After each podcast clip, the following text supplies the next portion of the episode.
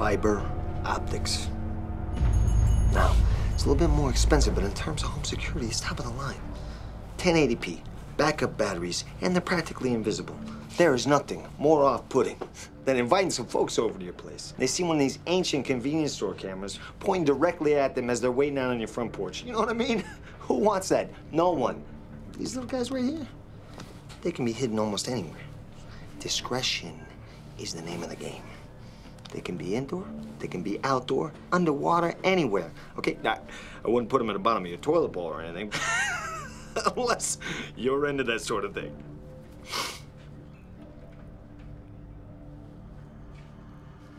You seem like a reasonable guy. Why don't we hook you up?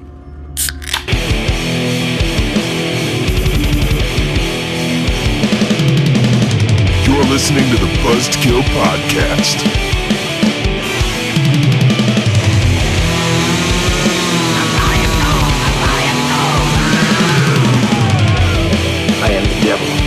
And I am here to do the devil's work. It is episode 223. Welcome back to the Buzzedkill Podcast, where today we log into the internet and watch you while you eat, while you sleep, while you shower, and while you shit. because we're gross like that. In Somebody's watching me. Copyright us. We wrote that song. Yes. Yes, we did. Swear to God. I actually just wrote it just now. oh, you're a genius. Yeah, I Uh, what's what's going on, guys? I'm Mike. I'm Jim.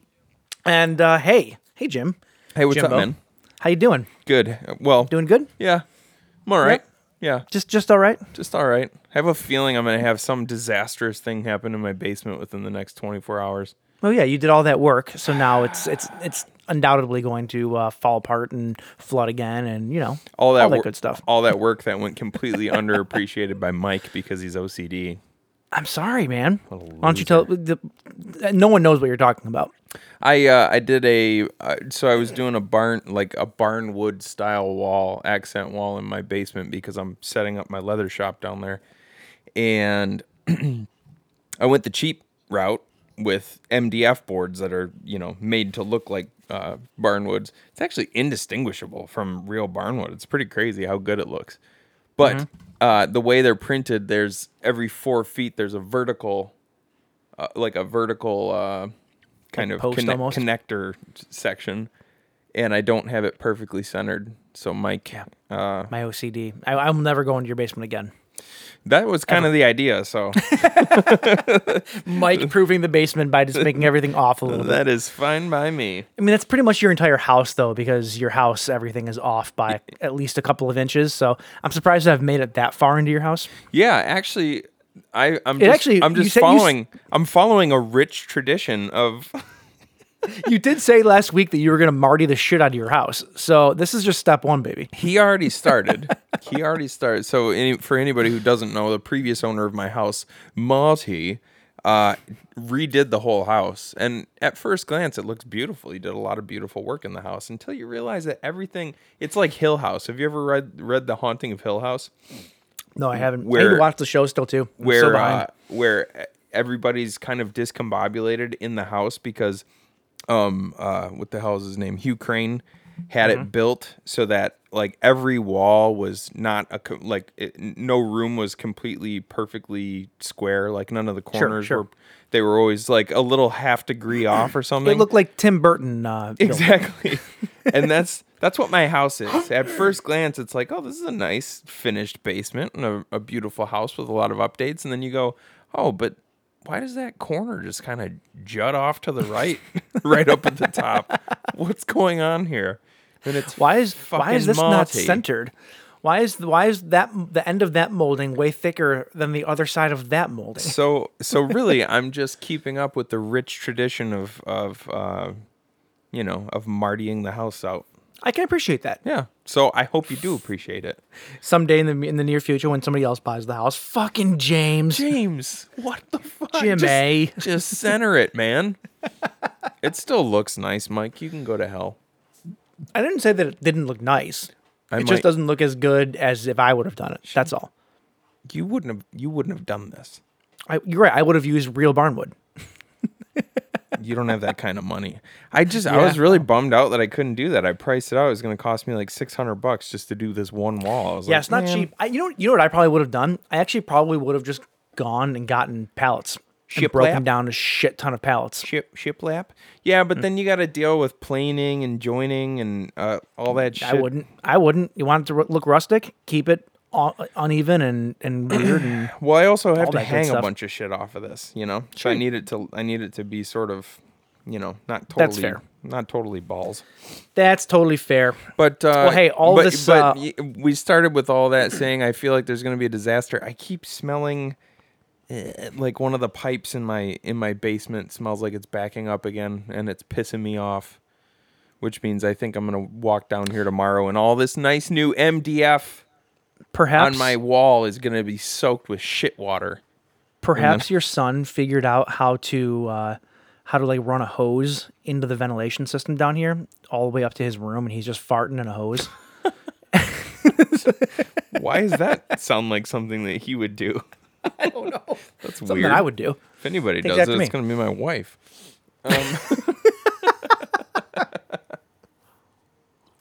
Oh, those front butt farts. Oh Um, God. yeah. Uh, well, anyway, what have you been up to, bud?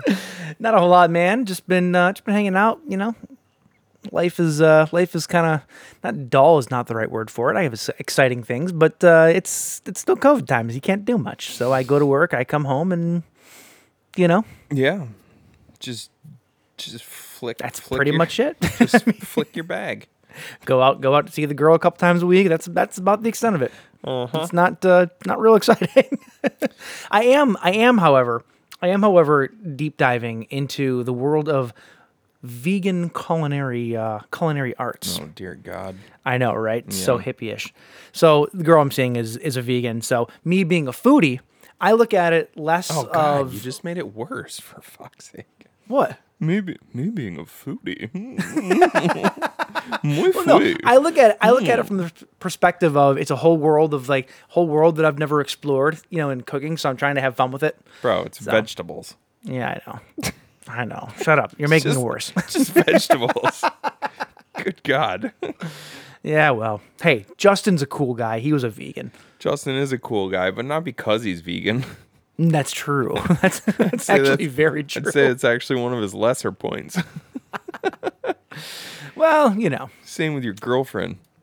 not everything, not everybody can be as perfect as us, James. All right, That's come true. on, That's true. come on. I'll wear her down one of these days. Here, here's Val- the, Valentine's Day, I'll come up. I'm just gonna plop a steak down and just be like, listen, if you care about me, you'll eat the fucking steak. oh, you haven't already plopped the steak down?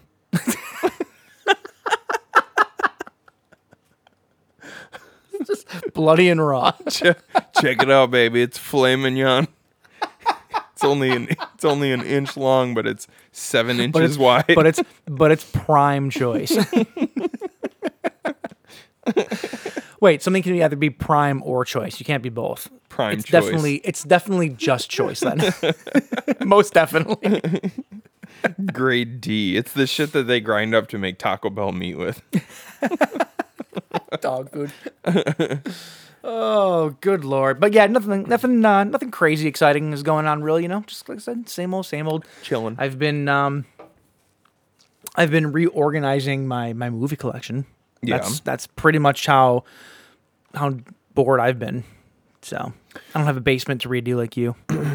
Well, um, not everybody can be as lucky as me to have a a martied out basement. It's true. It's true. I'm just looking around the um, room right now and I'm seeing 10 things I could fix, but I never will. I'm just going to make everything worse by making more walls that have uncentered patterns on them. Every wall is just gonna have something off on it. I like that. That's good. Every Yeah. room in the house should be like that. All right. Well, anyway, since you have nothing going on, your life is really a total don't. bore. Uh, let's get into some corrections from last week. Stupid! You're so stupid! All right, James. Uh, so we did get some stuff wrong last week. Okay. We didn't. Uh, we didn't have any exciting going on last week, but we did get stuff wrong. So, first, first things first. I goofed on the editing of the show and totally forgot to edit in the uh, correction sound. Oh no. Luckily, luckily, we transitioned really quickly, and so you just heard me go. And then we start right away. Thank God, because when I realized when I didn't, when I realized that I didn't put it in, I immediately my heart sank. I go, "Oh God, what did we talk about in between these two Oh God, sections?" you need to pay attention more. Oh, it's the first time it's happened. Shut up. Um, no, that's like- not the it's like- first time it happened. You wa- you did once upload an episode with uh, like a 15 minute Oh, break yeah, I did, it. yeah. and we Yeah, kept, you're right, we kept yeah. our, our our microphones recording. I don't Yeah, remember yeah, if there was anything happened. said in that 15 minutes. So any so hold on, wait. Some silence right now. Okay. Stupid! You're so stupid! That's where you'll put in the sound. You have to redo the sound, even though it's at the beginning of this segment. You have to do it again to make up for missing it last week. Oh, do I know? Yeah, well, it's a correction. If you're gonna make a correction, you got to correct it, right? That's true. Yeah. That's so, true. do you have any more? Yeah. Um. You you said that uh, Phantom Wipe was the name of the artist on the can last week. Incorrect. Phantom Wipe is the name of I think the uh, actual drawing of the guy with the poopy butt on the can last week. Oh, oh, oh, oh, oh, yes. Okay, jeez, I was so lost for a second. Yeah. Okay. The name of the artist is actually Robbie Davis. Yes, Okay. I found the actual artist that drew a guy shitting his pants. Because that's how much time I had this week. um, so Phantom Wipe, I'm assuming, is their the name their- of the piece, the name of that artistic expression of excrement. See, when I think of, because that was that was clearly a shart being depicted. when I think of Phantom Wipe, I think of more like, uh, Like nothing was ever there. like a yeah, the uh, the old clean, the uh, flawless victory, clean finish. Yeah. That would be what the Phantom Wipe is. yes. All right, what do you got? I've got one correction. This comes courtesy of Greg. Okay. uh, and I was talking we uh, I was talking about uh, a dude owning a lion in Bad Axe when we were younger, right? Was Guys- that all lie? Guy's Straight lie? name no, a guy's name was Chuck Oh. Specifically Chuck, and he owned a tiger, not a lion. Oh. He owned a tiger, and it mauled the shit out of his kid. I think I got that part right. Greg will correct me again if I if I didn't get that right, but yeah, Fucking Chuck. fucking Chuck and his tiger. who has a Who has a tiger and bad axe? Chuck? Fucking Chuck. Chuck, of course, it's always Chuck. It's always Chuck. If it's So- not John or Brian, it's Chuck. Karen. All right, James. all right. This uh this week This week is a doozy. we you picked a couple of movies that uh I'm gonna go ahead and say they had the uncomfortableness of like the human centipede mixed with like I don't know I don't know what I don't know what it's mixed with because it's not exactly like that but they're I feel like the same people that would enjoy the human centipede would enjoy these movies. Which is weird because it's not as gross as human. No, it's definitely not as gross. Well, there's there is a couple of scenes that got me. And I'm not, and I'm not gonna go out on. I'm not gonna go out. I'm not gonna be so brazen as to say that um, that Neville Archambault is the um, is the cinematic genius that Dieter Laser was. Dieter Laser. Mm, Dieter Laser, rest in peace. Uh, I'm not gonna go out and say that, but No, but but I can parallels. definitely, but the vibe, yeah, for sure, the vibe, Yeah. I could definitely Well, lump, this especially in, with in- Human Centipede. especially in Human Centipede 2, where it's like, like it's just the guy that saw the movie, it's trying to do it on his own. Yeah, That's yeah. more the creeper from these two movies. Yeah. But we'll get into that later. Uh, so anyway, we watched two movies this week. We watched 13 cameras and 14 cameras. Oh. They got really um They creative. genius. Yeah. It's it, it was very Genius, creative. Genius, genius. genius. It's so it's so simple nobody would expect it, James. That's how that works. Obviously, nobody would expect it. Not even if it's in your shitter. You wouldn't expect it. How do you not see a camera in your toilet? I don't understand that. I can see hiding them in every other place, but how do you hide a camera in a toilet and have it not be seen? Maybe they maybe everybody knew about it. Maybe they're just like, hey, I'm into it, man. here's here's my sphincter. Hope you don't mind me mind wa- hope you don't mind watching me spray hot water.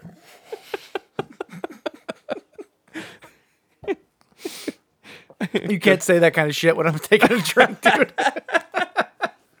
Want to spray hot water all over those microphones. Just pumping hot grease. Hope you don't oh, mind. God. Yeah, so these two movies, if uh, you haven't been able to figure it out, they're uh, they're about spy cams and uh, a guy that is a creeper. Yep. And sets up spy cams in people's houses, and uh, yeah, we'll get into it. Yeah. But but before we do, James, Yeah. Uh, we drinking uh, this week? Before that, before that, what are we drinking? You got a nice pick here, Michael. I like it. Um, this is from Urban Artifact, and it's called Spyglass. right? Uh, it's a lemon lime tart. Twelve fluid ounces. Thirty-eight degrees Fahrenheit is the optimum. Uh, the optimum temperature. That's kind of. I've never seen a beer with its uh, optimum. Optimal. Optimal. Optimal, yeah. Optimal That's- that- temperature. that's a word. I said optimum first. Um, because I'm a dumb person. Uh, this Optimal prime. this tart ale is brewed with 66 pounds of limes. That's weird. That do you think that's a typo? but Look at your can. Limes is spelled with two L's. You think it's a typo oh or is no, it? uh, no, they're llama limes. They're the, they're the oh, bigger oh, limes. Oh, oh, Yeah. okay. All right. Well, Yeah. that makes sense. Uh, 66 pounds of limes and 50 pounds of lemon zest in each 30 barrel batch.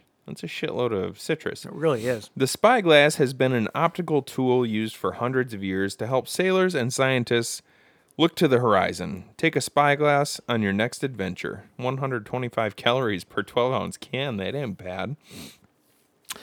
Take a I'm excited to try spyglass on your next adventure so you can uh, so you can watch people dropping a deuce. also interesting on this is underneath the uh, the ABV. This, so this is a, a 4.7 percenter. Oh. It actually tells you what the pH balance of the beer is. Uh, that's not terribly uncommon. No, I No. feel like I've never seen that before. Yeah, I've seen it. Weird. Uh, and this is from Urban Artifact Brewing in Cincinnati, Ohio. Ugh. so spyglass, right? Back in the day, the oh, spyglass and was Wana- basically in Waunakee, Wisconsin. Sorry, go ahead. yeah. No, no, the spyglass was basically their surveillance. Uh, surveillance, you know. Uh, it's not a weapon. Their um, Tool. uh, tool, of choice. yep, right.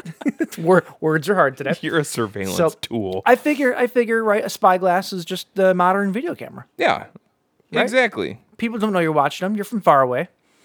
Yeah, it's like sense. it's like if I want like right now, I could just I could just tap into the camera that I hid in your Blu-ray section up there and watch you from afar. If I wanted to watch you from afar back then, I'd Well, get I out guess my this spyglass. proves. I guess this proves that you're not actually watching me all that often because I moved that camera into my toilet.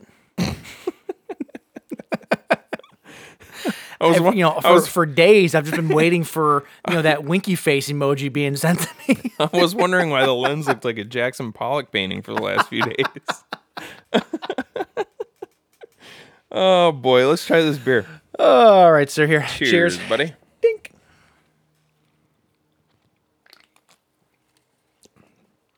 Oh, that is very good. Oh, Daddy likes.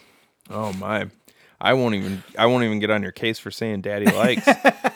Because that was really good. That's really good. It's really refreshing. yeah. And Like, this is a good summer. This is a good summer beer. it's effervescent. It kind of mm-hmm. it's bubbly. It actually, you know what? For all the beers I've had that have lemon flavoring in it, Mm. this actually tastes like the beer version of like fresh lemonade. it That's really what does. This tastes, that's what this tastes like. yeah. That's It's fantastic. delicious. Wow. This is uh was this an expensive six pack? No, I think it was like twelve bucks. Not bad. Not, not terrible. and I almost didn't get it. I was telling you the story Did you when get I this at Canteen? I did. Yeah. This might be I, a um, good uh, go-to summer beer. When I went to go grab it, I actually bought a different beer for tonight. And then when I was reading the back of the box, I realized that it was actually not really, uh, not really all that uh, thematically, you know, good as I thought it was. Thematically good. Thematically good, James. Um, so yeah, so I went back in though and actually bought another six pack, and I'll save the other one for uh, for another show. But um, yeah, I'm happy I did because Yeah. this is fucking delicious. This is fantastic. I love the can too. That uh that color. I don't know what that color is, but I like it a lot It's like a teal. in this uh in this It's handsome teal, James. How do you not know what color that is? this handsome devil. Is it I the light down teal. here is kind of weird. It's a little more green. you Yeah. know, but yeah. That's a nice look. All right. Well, anyway, that's what we're drinking. That's what we're talking about. Let's get into the bleed feed.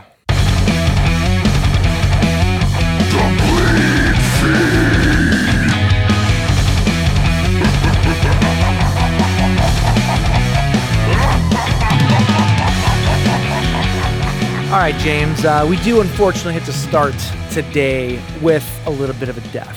Yeah, Not a little bit of one, a full-on death. full on one. No Big one, no one half died this week. Big one too. Um, it is a pretty big one. Uh, rest in peace this week to Cloris Leachman. Bummer, man. I know, right? I like uh, Cloris Leachman. 94 years old. She passed away from natural causes and not COVID, which is which is a good thing. When you when you get to be 94, you don't want to be taken out by the by the stupid China virus, right? You don't want that.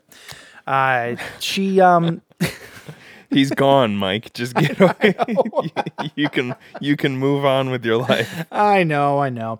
Um, let's see here. Uh, the Oscar and Emmy winner made her presence felt in the horror community with movies like Scout's Guide to the Zombie Apocalypse, Lake Placid 2. She was actually the. Uh, uh, if you know anything about Lake Placid 2 and its home video release, there's like a full on. Uh, uh, one of the reasons that it was. Uh, what am I trying to describe here? Jesus Christ.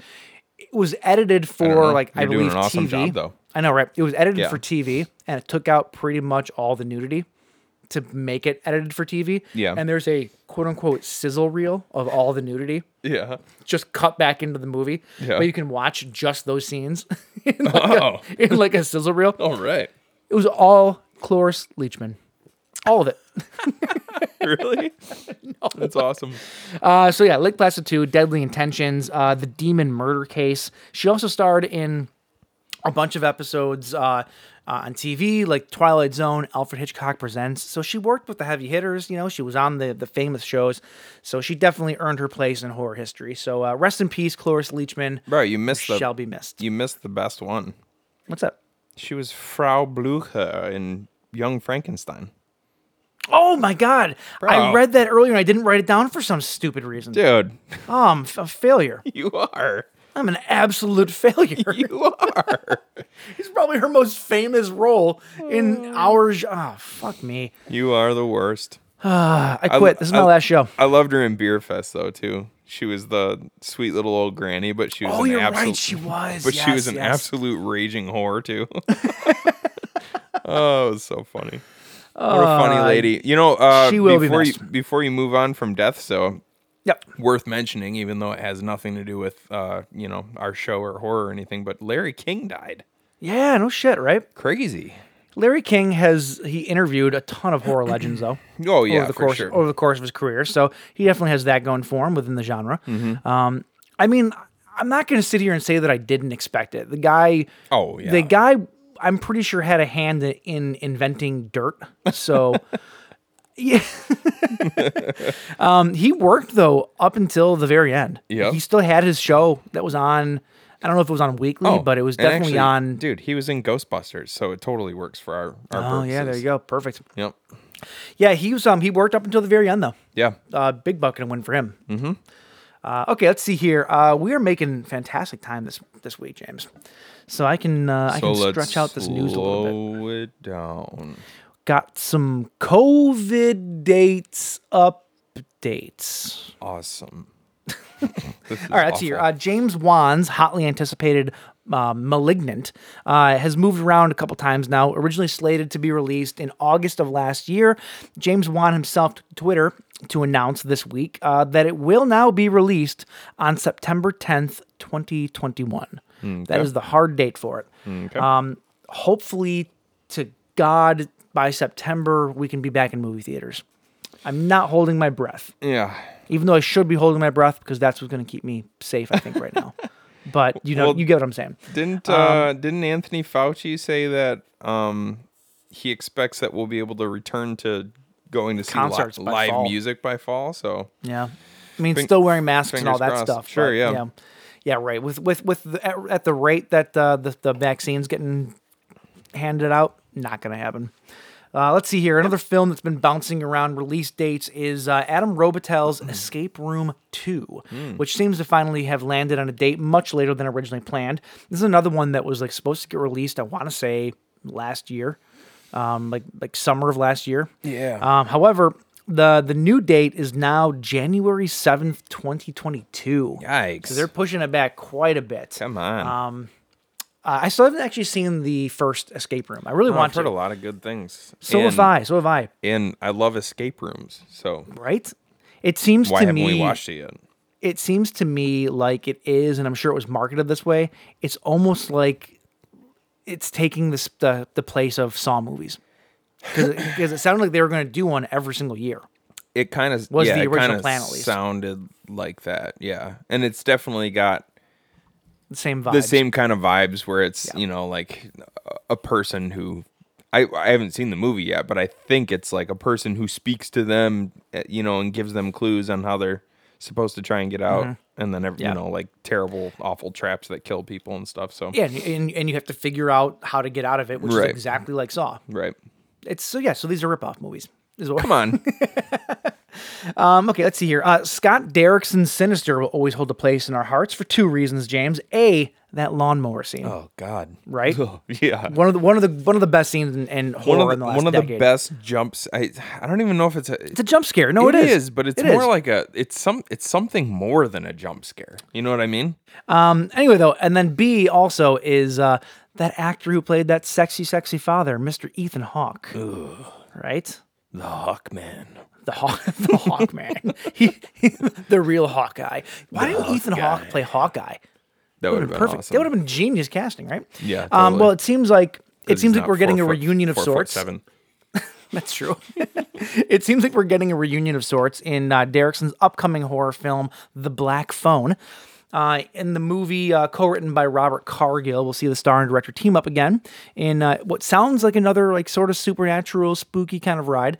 Um, in it, the uh, description is this: a kidnapped kid, a creepy, soundproofed basement, an ancient, disconnected phone. Then, when night falls, the phone rings. Whoa! I've watched the trailer for this movie. Have you? Yeah, Is it out? uh, Is it out already? I don't know, but I watched That's the tra- impossible, being that they just announced that Ethan Hawke was cast. So that's literally So- impossible. So this is a remake then. I don't think so. It has Nothing to be. that I read. It has. It's either a remake or it's a short film because, or, or, or it's either there's either uh, it was either made in another country or it's a short film or something because I've seen this exact thing where Well, it was a you're group gonna have to look into that. it was a group of kids. No, this is another movie already. It's a group of kids who break into they break into a house and they they steal something or something like that and then they like their conscience gets the better of them and then they go to return I can't remember exactly, but this is what I remember. They go to return it and the guy who lives in the house says uh, as punishment, you have to stay in the house and you have to answer that phone when it rings or something like that. And then the phone rings, and when uh, they pick up, it's his dead wife or something. This movie exists already. That sounds really stupid. no, no, no. It, it looked no, no, no. It looked creepy. It looked very creepy. This movie exists. okay, I, I'm, gonna, I'm, gonna, look it up. you be- for I'm, next look- week. I'm gonna look it up because Find this it. is gonna piss me off. All right, go ahead. Anyway, uh, let's see here. Uh, if there's one film that has always deserved its own extended, connected universe, it's Richard Kelly's 2001 cult classic, Donnie Darko, right? Yeah. That movie was just made to have connective tissue. Totally. Um, even though a lot of people are probably Extending like, from the "Oh, leave chestal it, area." leave it alone, right? Let it, let it, let it, let it have its own thing or whatever. Don't fuck it up by putting more. Nah, I disagree. Give it, give it some more connected shit. You Mm-hmm. There was a they sequel, tried, right? They tried to do it with um, was it S Darko? I think it was called, and it was like like told from the perspective of his sister. Yeah, I don't like remember, that. but I never saw. I never it. actually saw it. Yeah. I love Donnie well, Darko though.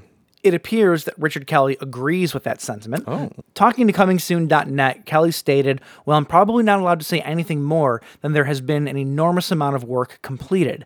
Uh, I'm hopeful that we might get to explore that world in a very big and exciting way, but we'll see what happens. But there has been a lot of work done, a lot of work has been done. So he's sounds like even though he's in the middle of doing a uh, biopic right now on somebody, I can't remember who it is, but uh, he's doing a big biopic right now.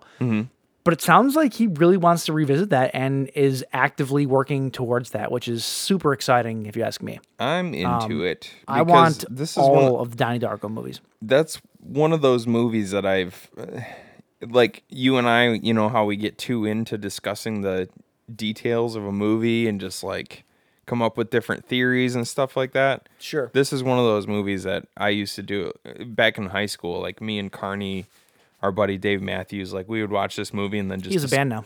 Yeah, he's in a band now. Uh, we would we would watch this movie and then just discuss it for hours and hours and Sure. hours. You know what I mean? Did you ever see the extended cut of Donnie Darko? Uh, I think so. The one where they explain a lot more. Like there's chapter, like there's uh, it actually breaks the movie up into like four different uh, chapters, and there's like chapter headings. They explain the book a lot more. They explain what the actual, uh, you know, abyss tube water thing is that comes out of their chests. uh, maybe not actually. It's I actually prefer it personally. Like I like would. the I like the ambiguity of the original film. Mm-hmm. Um, but seeing the extended cut, it just kind of puts everything into place a little bit more. And That's no fun though. No, it it, It takes it takes away the it. I this this movie to I my fondest memories of this movie were sitting with my friends drinking beers and trying to figure out what the hell we just watched. You know what I mean? no, and I get that. I'm just saying after years of doing that though, to then have an extended cut that kind of puts the pieces into place. Like I wouldn't have wanted this back when the movie first came out. I think the theatrical cut is exactly what should have been released. Oh. but then to years later have Yeah. that extended cut. I can see. Yeah, That's that's that's nice about it. yeah, yeah. That's that. fair. That's fair. It's like watching a it's like watching a commentary or whatever, and they finally explain something years after you saw something. You know, Right. That's all. Um, let's see here. Uh, John Carpenter, James. Who? John uh, Jonathan Carpenter. Okay, He had a band called the Carpenters back Uh, in the seventies. vaguely think that was him. Mm. familiar. Vaguely familiar with him. Yeah. Um, John Carpenter was interviewed by the Daily Beast this week, and uh, he was asked pretty point blankly whether or not we'd ever see him back in a director's chair. And I know that he has mentioned certain things over the years about how you know he's done. He just wants to focus on music. He's Video just games. wants to play video games. yeah. Um, however, though his re- reaction was a little bit different this time. When asked if we'd ever see him again uh, as a director, he goes, "You might." I'm working on a couple of things right now, but I'm not doing anything for a while until the world comes back and rights itself. It's insane now. It's nuts. I'm not going to go out there and get sick. Um, he also said that uh, it's unbelievably hard to uh, to direct, and that it's stressful, it's physically difficult, it's tough, and you have to be a certain kind of human being to love it. I'm not certain I am. I love it, but not in an ego way. Music is a lot more gratifying in a way because uh, because there it is. It's right in front of you, and you don't have to wait until it's cut together to deal with an armory of people making movies. So it sounds like he That's a good point. to, and it sounds like he's actively working on stuff, right? Um, but here's the thing: he wants to wait until the world comes back. I'm pretty sure he's gonna probably die before that happens. Which is the unfortunate part. How old is he? He's an old man. He's in his 70s. He's an old He's an man. old man. He still He's smokes one like a chimney, doesn't he? He's one tragic fall away from breaking a hip that's going to take him out. you know? Um, but Oh, hopefully. I hope that we do see him back in the chair again, though, because I would kill for just one more John Carpenter movie, Well, right? It's been 11 years since he Yeah, The Ward was his last one. It's 11 years since he directed a movie and it was The Ward, which I- I, I, need to I need to give it another try. I tried watching Yes. it once with you and I fell asleep. I did watch it a second time, and I actually enjoyed it a lot more the second time. I was not nearly as critical about what about it the first, you know, from the first time I watched it. I fell asleep. I fell asleep and I had a dream about um Amber Heard beating the shit out of me. It was the best. Were you Johnny Depp? I was in the dream. You're Johnny Depp in every dream you're in. Though. um, let's Get out of my here. head, Uh, Michael. I'm sorry. Um, this is exciting, uh, and it actually falls uh, into line with what I'm watching. I have uh, Pacific Rim on behind me. Oh, nice. this night. Um, and speaking of Pacific Rim, uh, Guillermo del Toro took to Twitter this week to he kind of let loose that, in his opinion, and he's the writer, so his opinion is God, right? That Pacific Rim, uh, the two Pacific Rim movies, are technically, in his mind, a part of the legendary monsters universe. Which would be the new Kong, Godzilla, uh, all that stuff. Really? Uh, yeah. So basically, what he, uh, what the actual tweet said, um, is that uh, uh, where is it here? Uh, pulling it up because I'm not prepared. Um, let's see here. He says, uh, "I personally love seeing neon sea, sea battles, building demolition, etc. Because secretly, maybe." The Pacific Rim universe coexists in the legendary kaiju verse. Perhaps one day they can rumble. so it sounds like he didn't get permission to necessarily do it, but Yeah. he wrote them wanting to. I mean, you don't have to get part of perm- it. you don't have to get permission to Exactly. to dream about something. You know, like you The can just sort of. question. Now that I'm thinking about it, though, when did Pacific Rim come out? Pacific. Which sorry, one? fly here. The first one. The first, came one or the the first one or the documentary? Pacific Rim. Oh, Pacific Rim Job. Yeah. That came out. That came out Yeah, in. no, two just oh, it's Pac- Pacific Rimmed. it's it's the one about guys in California just licking each other's assholes. I've seen that. Um, so Pacific Rim came out in 2013. And the uh, first Godzilla movie that is a part of this franchise came out in 2014.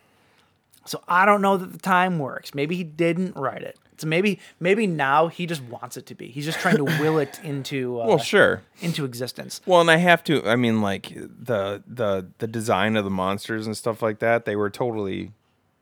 I mean, really, if you make any kaiju, it's gonna Oh, 100%. it's it's got gonna its roots there. It's gonna it's gonna kind of fit in with whatever's going on with the uh, you know, with the legendary monsters. But like his design, his designs. I mean, those Guillermo del Toro designs for the monsters would absolutely 100% fit in perfectly. Oh yeah, absolutely. So I mean, where else where else do you think you got inspiration from? Right. It's from the old Godzilla movies, maybe not legendaries kaiju verse, but like the old Godzilla movies, the old, you know, Mothras and and Rodans and all that. Like, yeah, of course they came from there. yeah.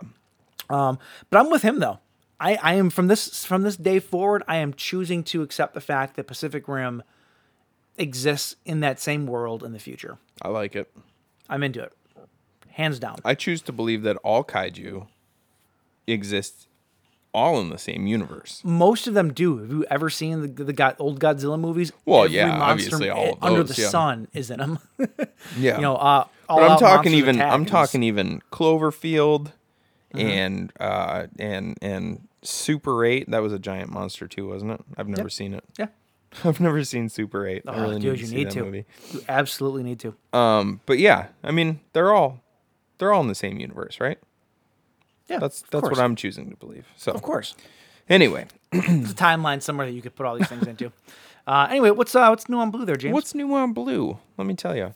Uh, Arrow Video has announced their April 2021 lineup. Among the releases are a two disc 4K Ultra HD Blu ray combo pack of Donnie Darko, Hey, which we were just talking about.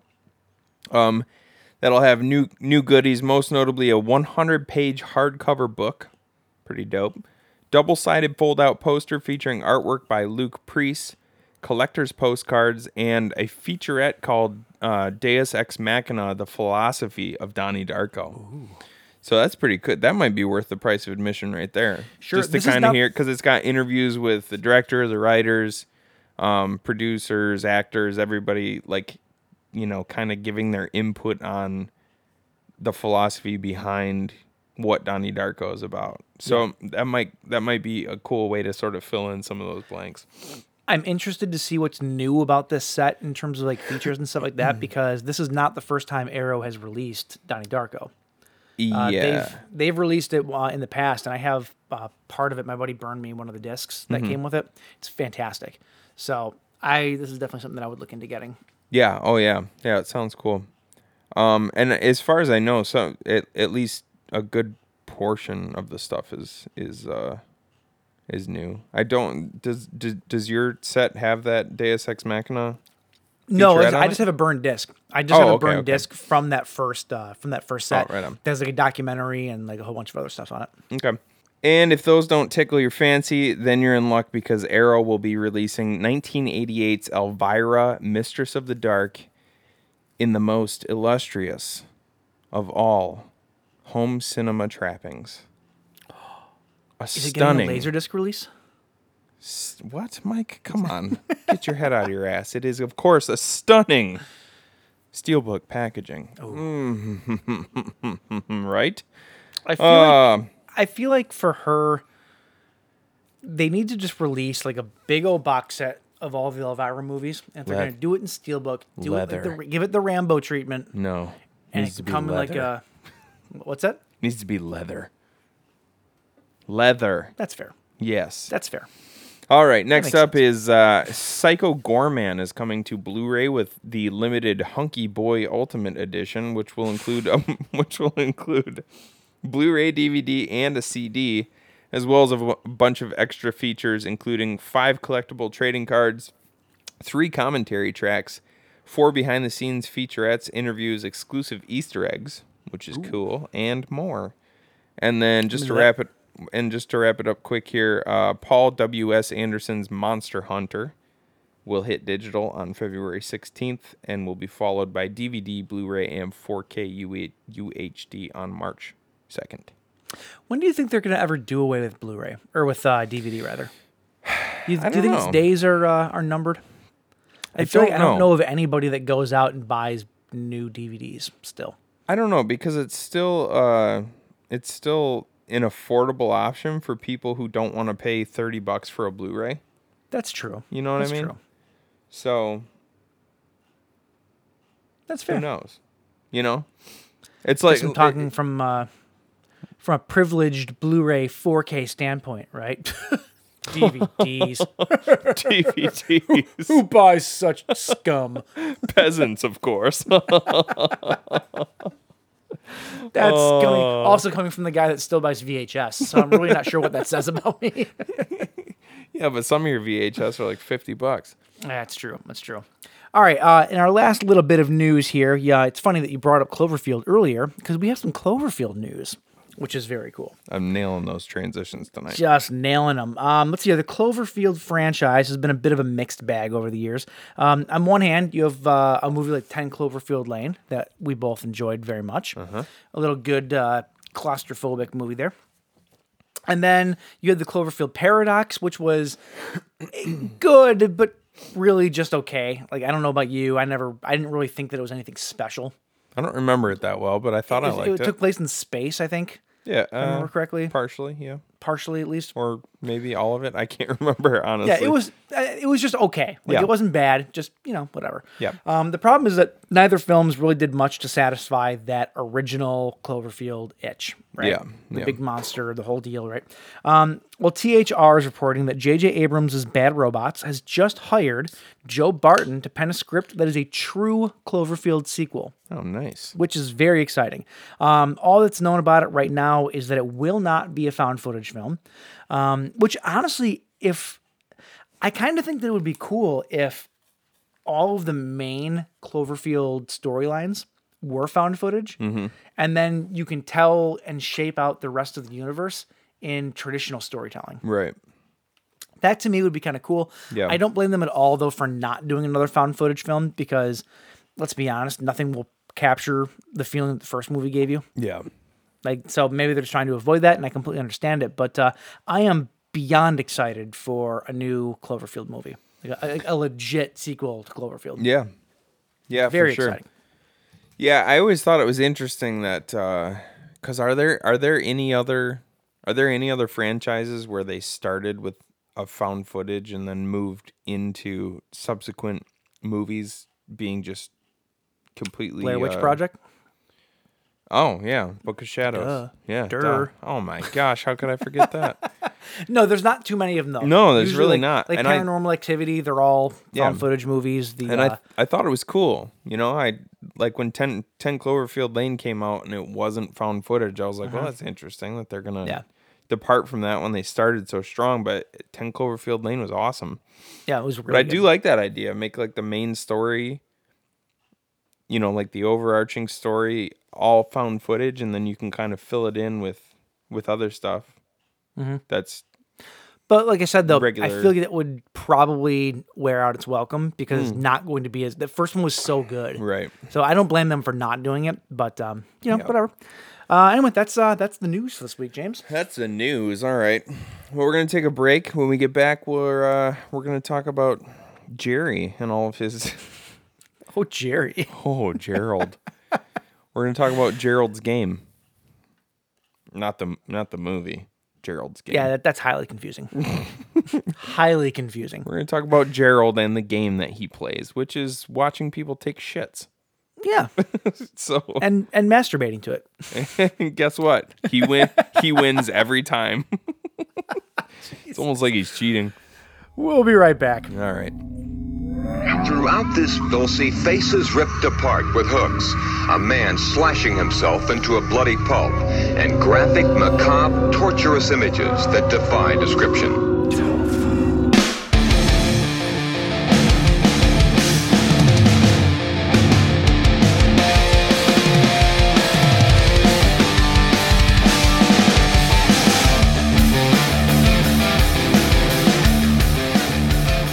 All right, James. Hey, Yes, I have a uh, I have a theoretical question for you. I have a theoretical answer. Okay, so picture this: you're in the shower washing your hair. Okay. I Okay. like I like where this is going. Yeah. Because because in this scenario I have hair. okay, I take it back. I take it back. You're in the shower, massaging your bald scalp with uh, whatever whatever product you think is going to make you grow more hair. Okay, you know you're um you're doing your thing or whatever. You uh you're, you're scrubbing the back or whatever, washing the butt and all that, right? And then you look, you look into the shower head. what am I scrubbing my back with that has this long handle that you were just using?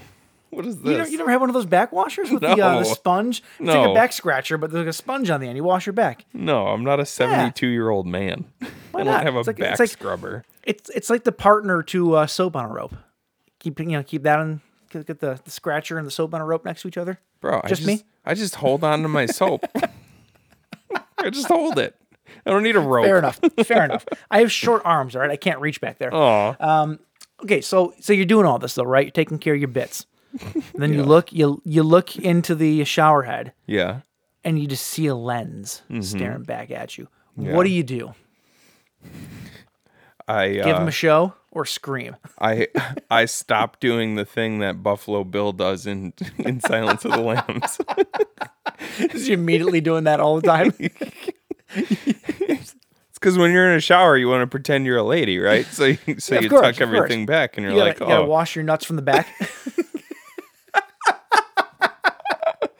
oh, it's called the goat wash. You just that would be the best blackmail ever, though. Really would be. anyway, though, that is what these movies are about, basically. If you've ever had, like, any kind of a strong interest in joining the voyeuristic community, you can save yourself a lot of jail time by just watching these two movies. yeah.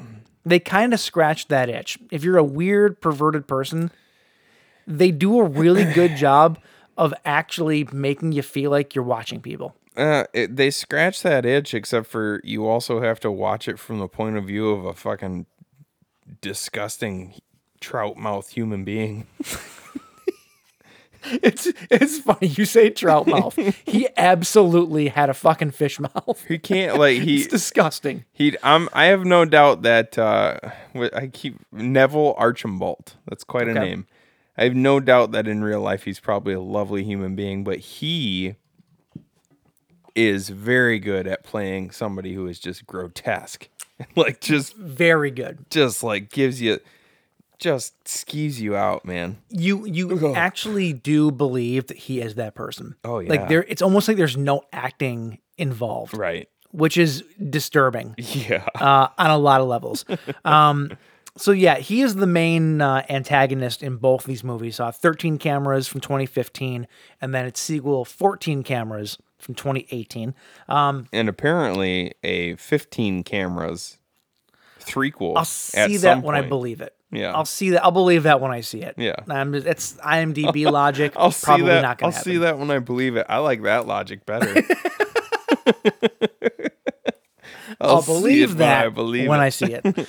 um, so 13 Cameras from 2015, directed by Victor Zarkoff. Would it shock you to know that this man has done literally nothing else in the movie industry? Oh, um. This is the only thing, which literally tells me, Well, that's not true. He wrote 14 cameras, okay, sorry. so he's done This two this tells things. me though, this guy made a movie about being a voyeur because he was too afraid to do it in real life. he was. That's what this tells me. He was trying to get his life story out on on film. Very, very, very well could be. Creepy, right? and that, So, and like um, it's like hiding in plain sight. Like, what do you want to do if you? What do you do if you want to cover up your proclivities? You, you put them out there, right? You hide in Mm-hmm. like plain Victor sight. Sava. God, God, dude. What? I'm just saying. Yeah, yeah, you don't, yeah, You don't, think, you don't think that guy worked through some shit on film and then I Oh, mean, for- he clearly it didn't sure help. did. But um, let's see here. Uh, so for 13 cameras, a newlywed couple move into a new house across the country, uh, only to find out that their marital issues are the least of their problems. Unbeknownst to them, their grim and levacious landlord No, lascivious. lascivious. I like levacious better. Makes him sound sexy. Uh, lascivious landlord has been spying on them from day one. These movies are weird. They're. Uh, I have a lot of notes on these movies. There's a lot to cover with these two movies.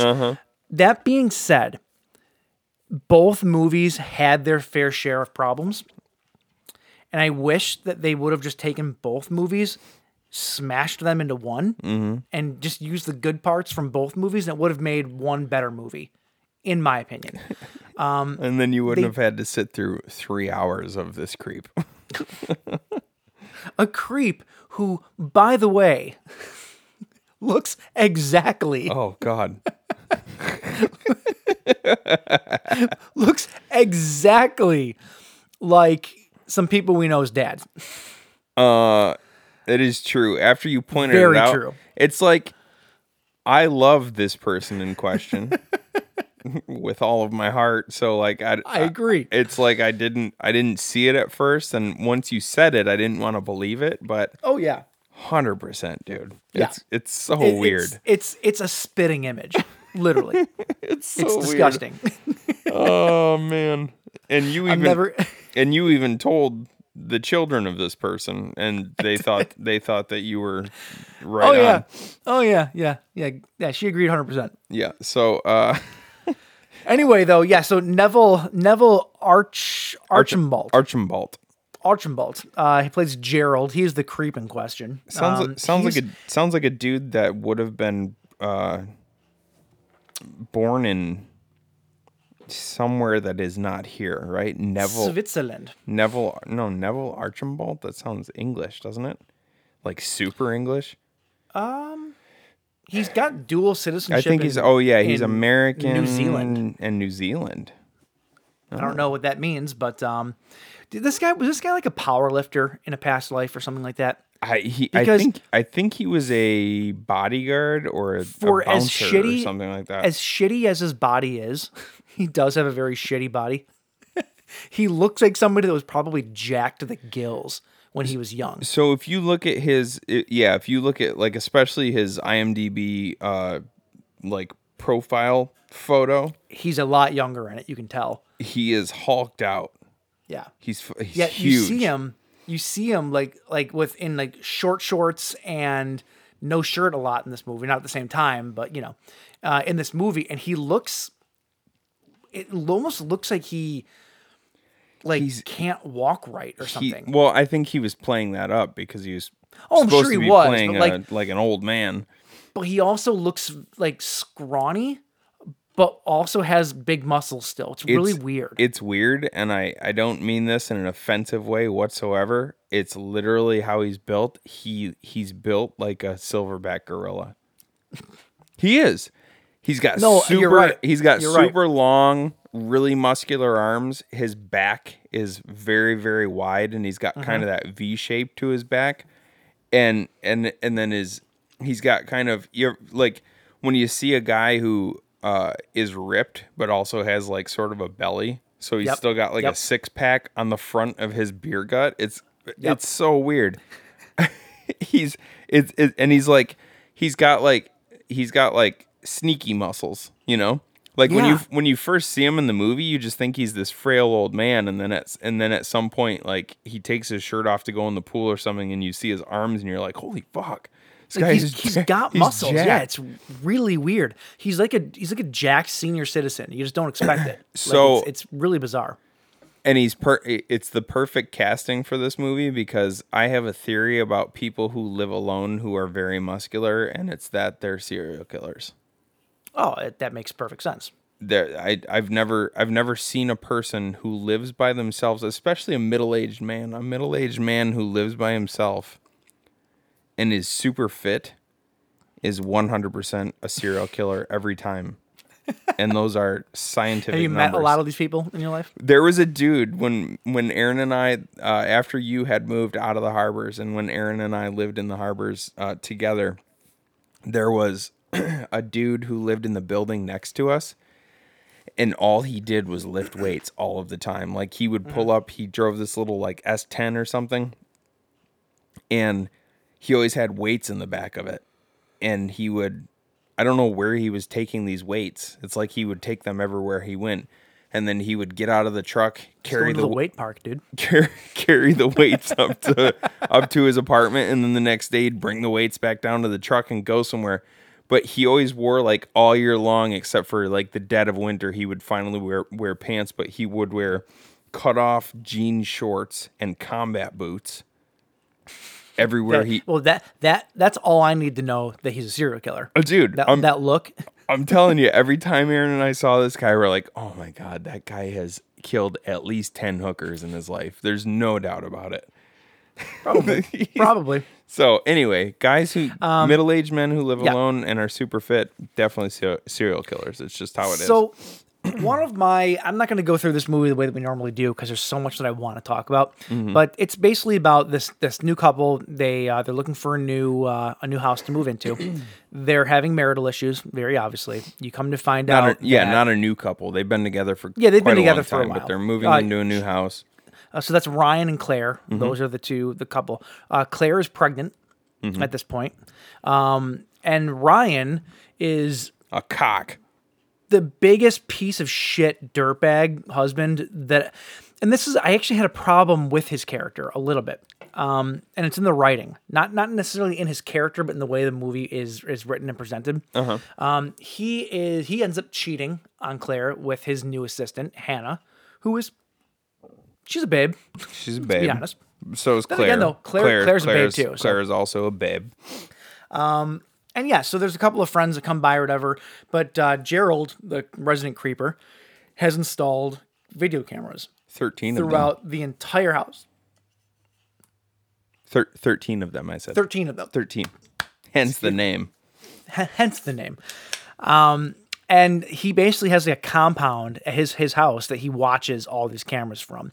And at first, I I had a, I, I had like a, a roller coaster of emotions of how, how I felt about Gerald, because I had this theory that because he's such a weird oddball character, mm-hmm. part of me almost wondered if he, he's very obviously not all there. Like there's obviously there's something cognitively wrong with this guy, like just mental or mag- mentally wrong with him, right? There has to be. Yeah. And part of me was wondering if if this is going to be a case of a guy that knows enough that he's lonely and this is the only way that he can feel close to other human beings, mm-hmm. right? And I thought that maybe there was going to be a story because that was kind of like ends up being a little bit sad where he doesn't mean to be the person that he is, but it's the only way that he knows how to connect with anybody, right? Mm-hmm. Is this weird, creepy, fucked up way. Yeah. Um, And then came the scene where he's zipping up his pants and there's tissues all over the place. Yeah. I was like, oh, okay. Well, that kind of blows that theory to shit. like half a it like but- half a box of tissues. I'm like, Jerry, what the fuck? Yeah, but but then I kind of throughout the second movie as well, kind of came back to that. And I'm almost wondering if there's not a little bit of that Mm. in in his character. that he literally just doesn't know how to be a person. Like he doesn't know how to do anything. And so even though he's he's creepy and he does all these horrendous things, does it come from a place that in his brain is innocent enough? Eh, I don't know that I, I don't, know that it is. I'm just wondering if there's something there. You know what I'm saying? Maybe I'm completely off base. Yeah, I don't know. I like you said there if it had been played slightly differently, there could be like a there could be a a, a semblance of uh you know, a sympathetic character, Yeah. but they just they take it over the top too much that all sympathy for him leaves, you know. You're right. You're right. Um it's just Yeah, I don't know. it's just I- too much and i i don't know like it's hard to tell because like you said it's is it is it him just like being completely Um, Disconnected. disconnected or or is he just that terrible of a person and they never really they don't give you enough to really make a decision either way They don't. So that this leads to one of my bigger critiques about this first movie. I ended up hating Ryan, the husband, more than I hated Gerald. my Like first they they didn't they didn't really give you enough to know about Gerald to really hate him outside of the fact that he's just a sleazebag, mm-hmm. right? But I honestly felt like Ryan was the bigger piece of shit than Gerald was because of what he did to this this his poor wife. my first note that I took for this entire movie 12 minutes in, and the creepy landlord is already a better dude than the husband. Yes, exa- exactly. The husband exactly. is such, Ryan is such a cock. Like he's, he's, before you even find out that he's cheating on his wife, he's already acting like a total douche to her. Uh-huh. And then you find out he's cheating on her uh-huh. with his, with his little babe assistant. And he's so brazen about it too. Like, He's absolutely brazen like about it. like she comes over they bang in the kitchen they're taking a shower together my i was i was so anxious watching I, w- I was more anxious in this first movie watching him lie to his wife than i was watching uh gerald watch them on the cameras Hundred percent, hundred percent. it was Like when he when he brought when he brought Hannah back to his own house and like slept with her in like him and his wife's bed or whatever. Mm-hmm. Maybe maybe that says something about us as mid as as approaching middle aged men. to where like that's the shit we care about these Yeah. days. But like, you know, it's like it, he was such a shitbag though. It's like I don't even care what Gerald's doing, and that's sort of to a fault though because you're supposed to care about what Gerald's doing. You're supposed to hate him. He's supposed to be the worst guy of the movie and they almost painted Ryan's character too bad because it kind of took away from Gerald's All right. character. Well, going back to what you were saying, I don't necessarily think that Gerald is supposed to be the worst guy in the movie. he is, because of the things that he does. Because the because things that he does, I I would would even say are he borders on sociopathic and, and sociopathic. Like his awful, but his uh his f- gut instinct to just lie about everything, even when even when he's been found out. You know what I mean? Yeah. Like when she finally finds out that he's cheating on her, he still continues to lie throughout the entire thing, and and everything is all about his own self preservation.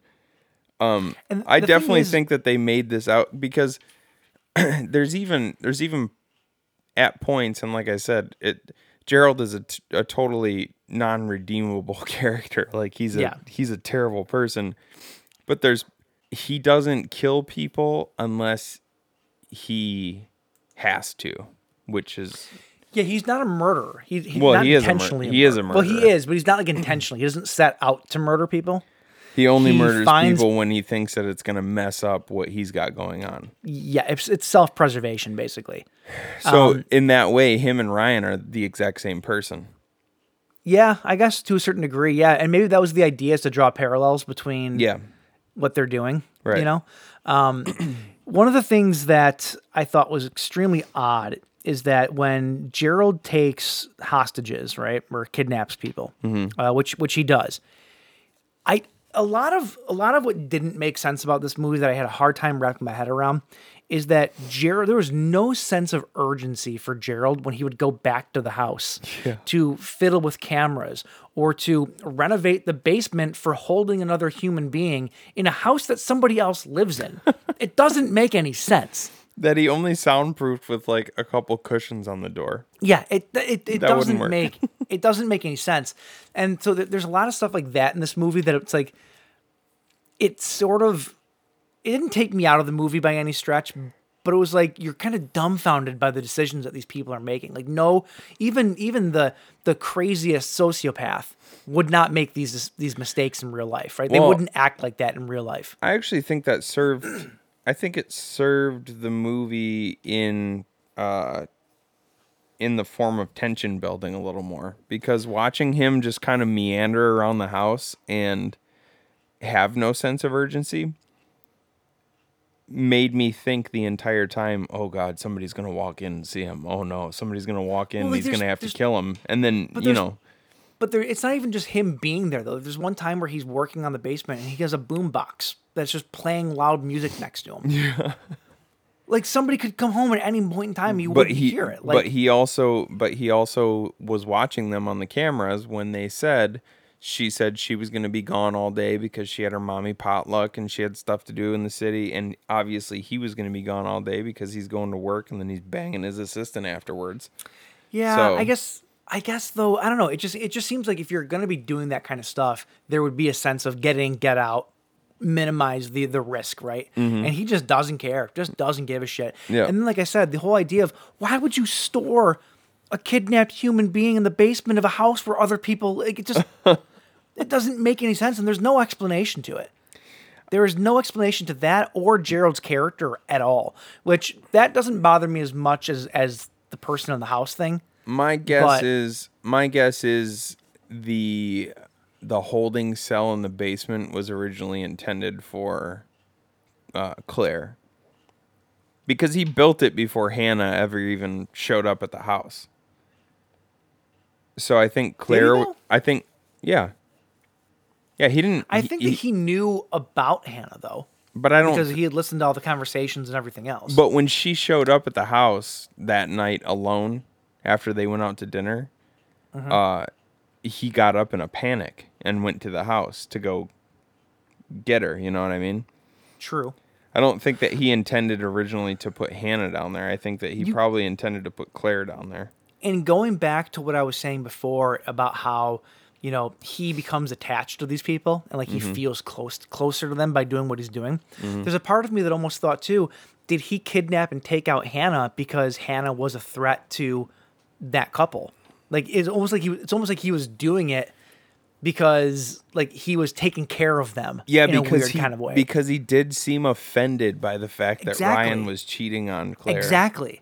This is where my mind. This is why my mind kept going back to like, Yeah. does he feel connected to these people in some in the, in the most fucked up sociopathic kind of way? Yeah, I It's mean, weird. Much, much like well, I mean, much like the way people get attached to TV characters. You Sure. know, Sure. like there's people like uh, I'm trying to think of a uh, like I can't really use Game of Thrones because everybody dies in that show.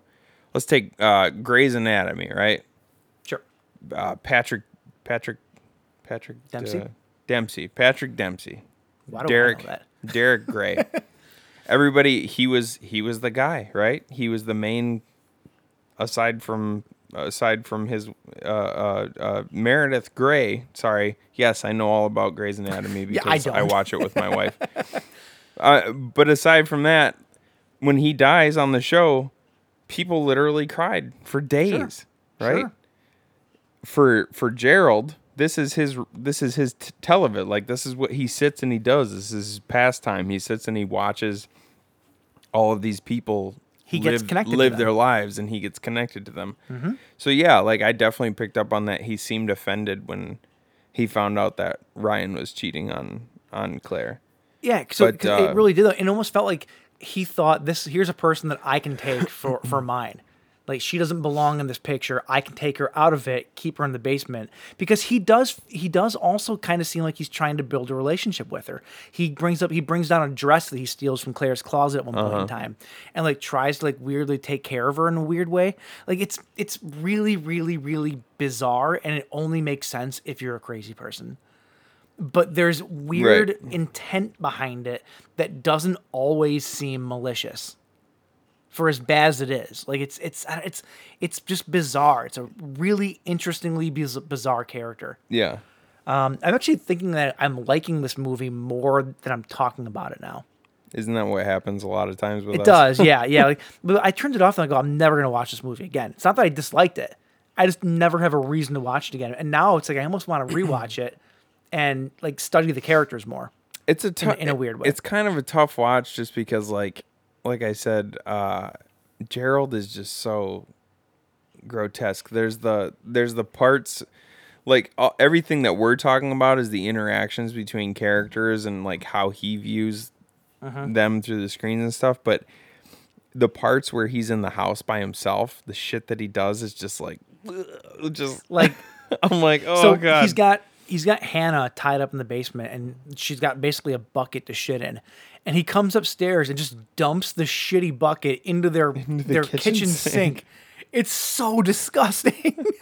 and the, the first time that he was in the bathroom and he just like puts their Oh, the toothbrush in his mouth, dude, that that got a physical reaction out of me. I was like, Oh, dude. oh, oh god. I the every problem- time he was on screen, every single time he was on screen, my face was this. Yeah, yeah, because like literally everything he does is just gross. Just like oh, God, oh. even the way he breathes is just you know, just Did you oh, did you oh, find yourself hearing disgusting grunty sound effects coming from him even though he wasn't making any sounds? Yeah. It was like this the looks on his face I associated with just gross grunting and stuff. And like I said, the fact that he, he had trout mouth, like he he just his mouth is open for the entire movie, and he's got like these big. His teeth are actually very white, which is Mm-hmm. for some reason I know that oral hygiene is a is a plus in most in mo like most of the time, but the fact that he has these huge white teeth is somehow like even more disconcerting. uh it's Yeah. just he's just a he's he's just gross and they and they talk about like the way he smells and stuff like that so He smells o- like shite. yeah he, they say he smells like a dirty diaper and then did you notice that in both movies characters said something about rotting mayonnaise Yes. Yeah. so like you just I personally like that smell. I You- don't know what they're talking about. you just Um, you just picture it like and then and then both of the in both movies he takes somebody's toothbrush and puts it in his mouth yeah. and then later that But that person the- brushes their teeth with with that toothbrush and they say that it tastes like shit so it's Not like to Sorry, I, I didn't mean to cut you off. No, Go no, ahead. go on. Go on. Finish your thought. it's just the idea that just having a toothbrush in his mouth and then putting it back in the cup makes the toothbrush taste like little literal shit that's like so disgusting So, uh, not to jump ahead to the second movie already, but when they did the toothbrush gag again in the second movie, I was just like, eh, it doesn't get a reaction out of me because we just saw that. They, they're, they're using the same kind of gag. oh it totally got a reaction in out the of me. second. Yeah, the second yeah one but he's but me. that's his thing like that's what he does you know Though in the second movie later on, he does another move where he starts sucking on the toothbrush. That one was worse that than just touching it to his tongue, I guess. But that was the only that was the only one in the second movie no, he did it because he did it to the uh, people in the very beginning, and then he did it to the girls in the house. The one in the very beginning is the one where he's sucking on it. Is it the one? Okay, he's well, like, regardless, regardless. And Um, then no, but he doesn't you you don't actually see him do it to the other one. He just Oh, sees okay, he okay. sees the toothbrush and you know he's going to do it. So you okay? Maybe I'm filling the blanks in, with, in my head then. Yeah. Um, yeah I, I don't know like the um the, a lot of the people in these movies too. So you have you have hannah that's down in the basement. Um she's screwed to like she's got her hands bound with a chain but she's just screwed to a two by four i feel like he doesn't exactly know how to restrain people very well because in both this movie and the second movie i feel like anybody could sort of get out of those situations. Not with not with ease, but not Mm, the very se- difficult. In the second movie, he's got those girls down a bunker and they're handcuffed to a concrete and the one wall. and the one and the one girl who was down there, the, the fresh girl, the first time that she gets an opportunity, for the first time she gets an opportunity, she practically gets away. Like it wasn't. He's an old man. Like any any young younger woman who's scrappy could beat the shit out of any old man. Let's be honest. She- it wouldn't take that much. She practically gets away, but she doesn't get away. Well, I also think that he is freakishly superhuman for his advanced age in both movies. Well, I mean, I mean, as we were talking about earlier, look at the look at the musculature on the guy. He's fu- he's jacked. Like nobody's. He might be. I he, guess he might look. the way that he was like walking around though too, like for the for the body type that they were giving off that he had, he looked like hunched over and like sort of frail, even though he had muscles. It didn't look like his muscles really were helping his body much anymore. Like I feel like all you gotta do is hit the guy in the fucking leg with a with a twig and he'd probably go down. Like that's how he looks. So it's like I, I don't believe for a second that like a, a young woman, healthy woman, could not overpower this guy or at least enough to to run and get away. They never really. I don't I don't really buy that. They never really. That girl stabs him with a shiv, and And they never go they never. We're go getting ahead, we're getting ahead of ourselves Yeah, in the yeah. second movie here. Yeah, we'll come so back let's to it. yeah let's uh let's wrap important up the things, first one here. Yeah, important things to mention though about the first movie here is that uh, he does end up kidnapping Claire at the end of the Yes. movie. And Yeah. Claire is pregnant. That's Yep. that's important to remember because at the very very last scene of the first movie, there's a baby in his front seat, and he's uh, driving away. It is the most upbeat downer ending I've ever seen to a movie. like it's actually like a happy ending. Like they, it feels happy even though it's the worst fucking thing in the world that's happened. Except for the last thing you see is watching. You see him eat a French fry, which eating a French fry is one of the best things that life has to offer. But somehow he still makes it disgusting Yeah. Because he, he gets in the van and you hear the baby coo and the and then he goes quiet down Junior and he smiles and he grabs some French fries out of a bag and stuffs them into his gross mouth and it's like oh god One I'm not eating there French any- fries for at least a week. Are there any specific um, scenes or things in this movie though before we move on that you wanted to point out? Like anything, any, anything that really got you? Anything that just like one thing that really skeeved me out was uh their their toilet is clogged. this is the exact scene that I was going to mention. Yeah, I know exactly what you're going to say. Their toilet is clogged and he says that he can come fix it the next day. And Claire says, "Can you come before 8, 8 a.m. because she knows that Ryan will still be home." And he says, "Uh, 11. And that's when Ryan's going to be gone. So she's in the house alone with him. He fixes the toilet and then he walks out into the hallway where she is and kind of backs her into a wall. Uh-huh. And he and he just says, "Oh." They just kind of like look at each other creepily Very for awkwardly. Yeah, and then he says, "Boy or girl." And she, she says, "Oh, I don't know yet." And then he just like reaches out and fondles he her, like lunges his arm out and starts like, touching her belly. fondles her belly, and then he goes, I jumped at that point. I was just like, "Oh God, no!" like, he like, I am not a "Girl." I'm not a parent. I'm not uh, in that mindset whatsoever. But even I was so grossed out by that. Like, it was just such a weird scene. Unfortunately, that's like a super real thing that women have to deal with when they're pregnant is just people thinking that they can touch their belly all the time. Like like like there's boundaries, you know? Sure, Like, absolutely. Ask me if you can touch my belly. But it's just it like all sense of boundaries are are are gone when when there's a a pregnant belly to touch. Everybody just walks up and they're like, "Oh," be-" and Mm-hmm. That's then why- when and then when you have this creeper just kind of like Yeah, reaching it- out and just- grabbing it with his weird looking. I, he's got to have he has I he's got to have arthritis or something in real like really Maybe. bad arthritis. Did you notice the way his hands were shaped in this movie? that could that Like I mean, the- his whole body was like that though, dude. His his knuckles are all really uh like like bulbous bulbous around each joint and stuff like that. Yeah. But uh. I Yeah, feel I don't know. I feel I- bad saying it's gross because that's how his actual hands look like look in real life. But um, Hey, some some dudes have gross hands. What do you want? yeah, that's true. Um, but yeah, no, that scene absolutely skeeved me out. Like, Yeah. I, again, physical reaction when that scene happened. Um, that was probably the biggest one for me. Um, yeah, there was um, a couple other characters, just real quick. Uh, they had a couple friends that like were sort of uh, around and in on it. Like they, they when they found out that Ryan was cheating on Claire, um, their their couple friend um, Paul and Audrey. Uh, Audrey comes over and tells her, "I have to tell you something." You know, yada yada. Ryan is cheating on you, whatever. And then Paul finds out first. Ryan actually tells him that I've been seeing somebody else and this and that. Uh, it's just interesting to point out here. when Ryan- the guy that Oh, go ahead. no, I was just gonna say the guy that plays Paul uh, is a guy named Jim Cummings. Mm-hmm. He is the writer and director of a movie that we just did on the YouTube show called The Wolf of Snow Hollow. Oh, He went on to uh, do bigger stuff, and probably a guy you're gonna see a lot more of. that's right. But uh, yeah, he was in this random small, creepy indie movie. That's cool. um, when he when he first when Ryan tells Paul that he's cheating on Claire, uh, I I somehow I knew Paul was gonna say this exact line.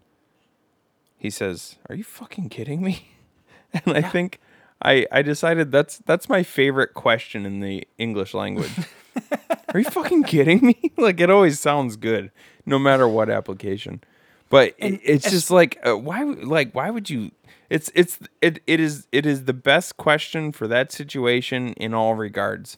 Are you fucking kidding me? Because dude, you're married, your wife is pregnant, she's awesome, uh, she's beautiful, and are you fucking kidding me? Because why are you telling me this right now?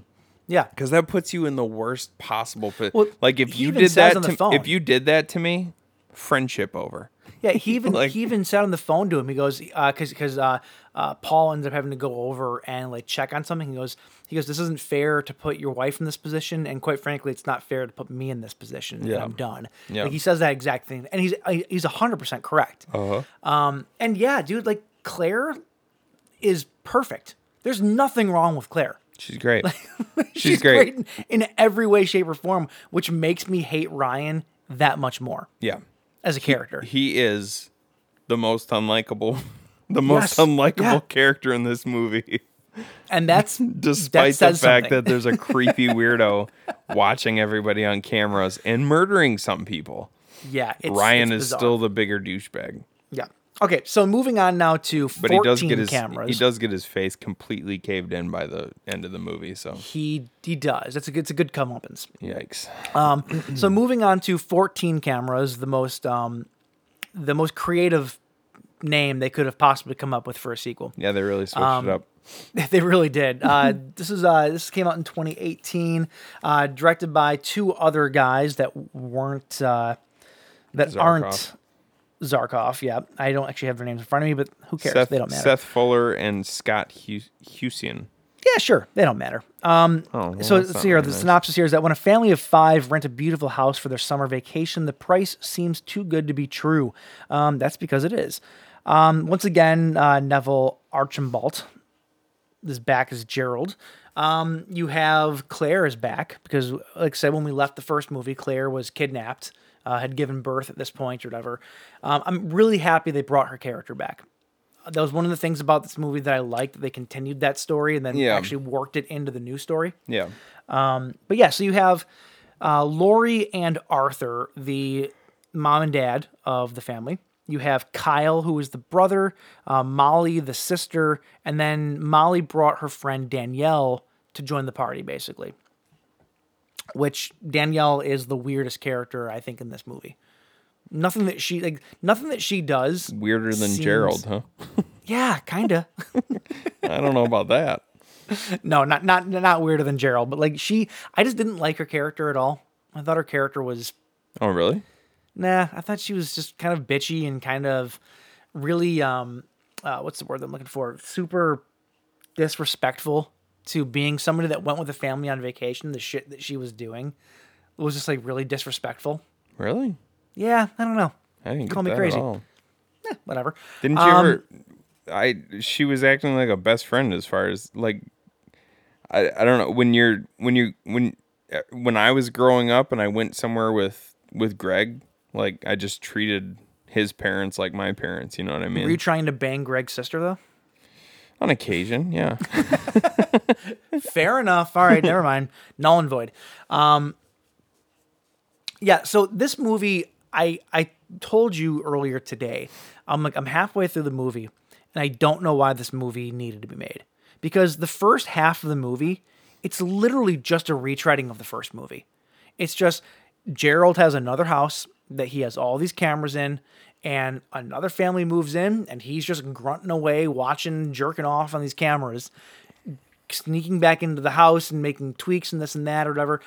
And it's the same fucking movie for the most part. Well, there's some other things that are going like you you now uh, um whereas in the first movie what you understood was he was the landlord of just that single house. yeah. You now pick up the vibe that he's come to uh he's come to own several uh properties and now he's part of something that would be similar to like a um Airbnb where he's yeah. where he's renting out these properties. So uh, it's different. You get different Im- information in that regard. You know what I But mean? the but the way that the movie was moving though, it was just, it was a lot of the same. That was all I'm saying. But it wasn't Yeah. until about the halfway. I mean, you got to set up the story, sort of. Wait, the the story was set up in the first movie though. This is a sequel. You don't need to set that stuff up the same way that you would in a first movie. Um, but then when you get to the halfway point, everything starts to change because not only do you realize that the house is rigged up not just for his pleasure, but he's actually live streaming this basically on the black mar- on the black web, the dark, Dark web, yeah. um, and and so other people are watching this now. People are saying, "Hey, go steal her panties, and I'll pay you five thousand dollars." I need to get into the used panty business because for five thousand dollars, I can make a killing. Is all I'm saying. I was uh, one of the one of the dudes in my leather group, our uh, like our leather chat group on on Instagram, said that he knows a girl who makes a living. One of his friends, one of his good friends, she makes a living selling her used socks. So fucking. All she weird. does is wear socks for a few days and then sells them for a mint Is she on the selling them to a internet. guy named Gerald? Maybe, Because I feel like that's the kind of person that would buy that. maybe. Um, So not only do you do you, is there that that part of the storyline, but then you come to realize that Claire is still in the picture. Mm-hmm. She is now being basically held prisoner, and she and she has okay, so this what's was the how much time has passed because the I would- passing of time doesn't I make would sense. For I would movie. say that that kid is so the there's a the kid kid's in like this. fourteen. I would say he was probably twelve. Okay, Uh, fine, two years but even but even still, um, Twelve years did not pass by. twelve years did not pass by. She's not Gerald been down looks- in that bunker for twelve years. There's no. She no looks way, identical. right? He, Um, Gerald looks identical. I mean, she doesn't look identical. She Yeah, definitely she looks. does. Yeah, she does. Are you are you looking at the IMDb right now? No, I'm I'm, I'm remembering what her character looked like from the two movies. I'm saying open up the IMDb for 14 cameras and you'll see right next to the poster, you'll see the trailer with a picture of her face. She does not look identical to the first movie. She does not look 12 years older, is what I'm look- saying. She does look old. Well, neither does he.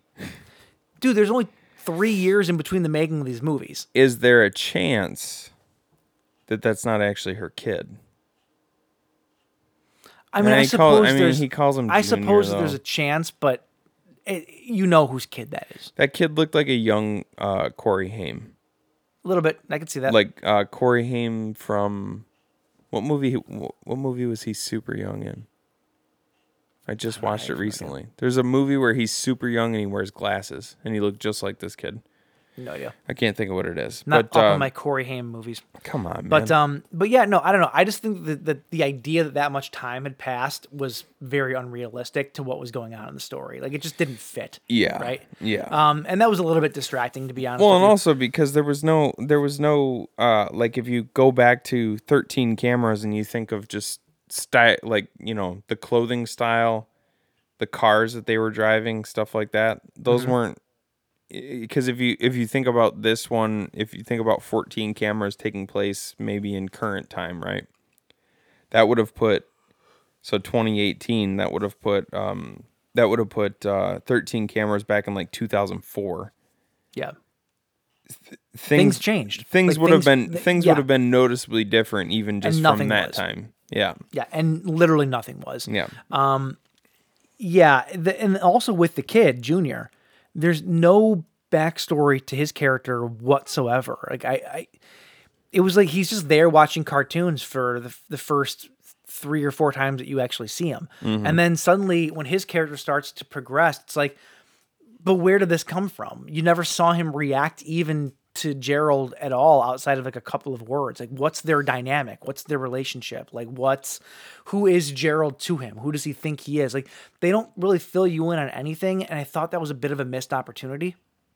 And and I it's just like the characters develop out of nowhere. Like there's no there's really no starting point. It's just like once that character is the focal point, it's like they just kind of bum rush them into a main part of the story. Yeah. I mean, you can I- which I kind of thought was a bit you can kind of fill some of that in. Obviously, he raised him as his own, so it's maybe understood that he thinks How- it's his dad. But how is how is that kid skinny as a rail, and how is Claire still in pretty good physical condition, being kept underground for twelve years, when all he feeds them are fast food cheeseburgers? well, he probably only feeds them like once every two or three days. I, fair enough, I suppose. That's a You'd good way to. dead a good way You'd be- keep trim. But you'd be dead if you ate like a cheeseburger every couple of days, and No, that's it. No, I'm wouldn't. pretty sure you would be. You'd be so malnourished. You'd be you can- so incredibly malnourished. you can live for like you can live for like two weeks without food as long as you have water. And after 12 years of, dude, fucking, what was that Super Size Me movie? The guy did it for like 60 days and he gained. That's if you ate it every single day. If you, I, I think I that your, I think that your medical, uh, your medical outlook on this is a bit wrong. I'm not saying that it's healthy to eat burgers only and only burgers, but if you if you were given water to drink all the time and then you were given a cheeseburger to eat every 2 days, absolutely you would live. That I don't, you'd be so malnourished because you're not getting anything that you need for 12 years. I can see you this being Well, she, fine for she looked malnourished. She looked like shit. What are you talking about? She didn't look near as bad as you would expect her to look, though. Not by a long shot. Well, not, we also not, after, not, not after that long time. No, well, we also didn't see everything, you know, like you see her give him a, a giving giving her a burger every once in a while, but that doesn't necessarily mean that's all he was feeding her. It's the only food they highlighted throughout two movies. I'm pretty sure it was the only thing he was feeding her. Yeah. There, there- was a theme there. You think that you think the people at the fast food joint cuz he went to the same fast food joint all the time. You Uh-huh. think that they would get a little suspicious that this guy is showing up every single or they would get more customer. suspicious if he didn't show up. yeah, exactly right. You've heard about But, um, people who uh, are have their lives saved by paramedics because they didn't show up to get their daily pizza or whatever. Mm-hmm. Or like, oh, we were really worried about Tom because he didn't order his normal Tuesday pizza, so we sent somebody over there, and they ended up saving his life because he was on the floor day dying. You hear, you do hear about that. Yeah. I feel like though with with with Gerald though, no one's gonna miss him if he's not coming in. They'd probably be relieved if anything. Um, but yeah, I don't know. I just I just felt like this movie was the the sequel to me just felt like an excuse to a show more boobs because the first movie surprisingly didn't have that much in it. It was very tame. There was Whereas actually- this movie, I felt there like there was a lot more in the second movie, say there was like intentionally. No, there was less nudity in the in the second movie. No, there wasn't. Did Yes, you there- watch the same movie as me? Yeah, Yeah, I don't think you did. there was less nudity in the second movie. no, there wasn't. There's way more. What? Way more. No, there wasn't. Yes, there was. No, there wasn't. Yes, there was. In the first movie, they very tastefully cut away every time that you might think that they. I'm not. I'm not saying that there was none. There was a little bit, but like from most of the time when they're in the shower or whatever, every time that you might like, if they kept backing up, you'd see topless nudity. They'd cut the camera away. Whereas in the second movie, they flat out showed a lot in the in the, in the whole in the first half of the movie.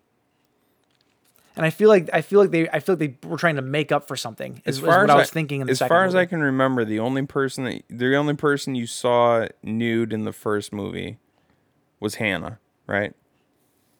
And the only person you saw nude in the second movie was a random woman in the beginning part You of saw the the movie. no, you saw the mom naked in it. You saw one of the girls naked on the screens.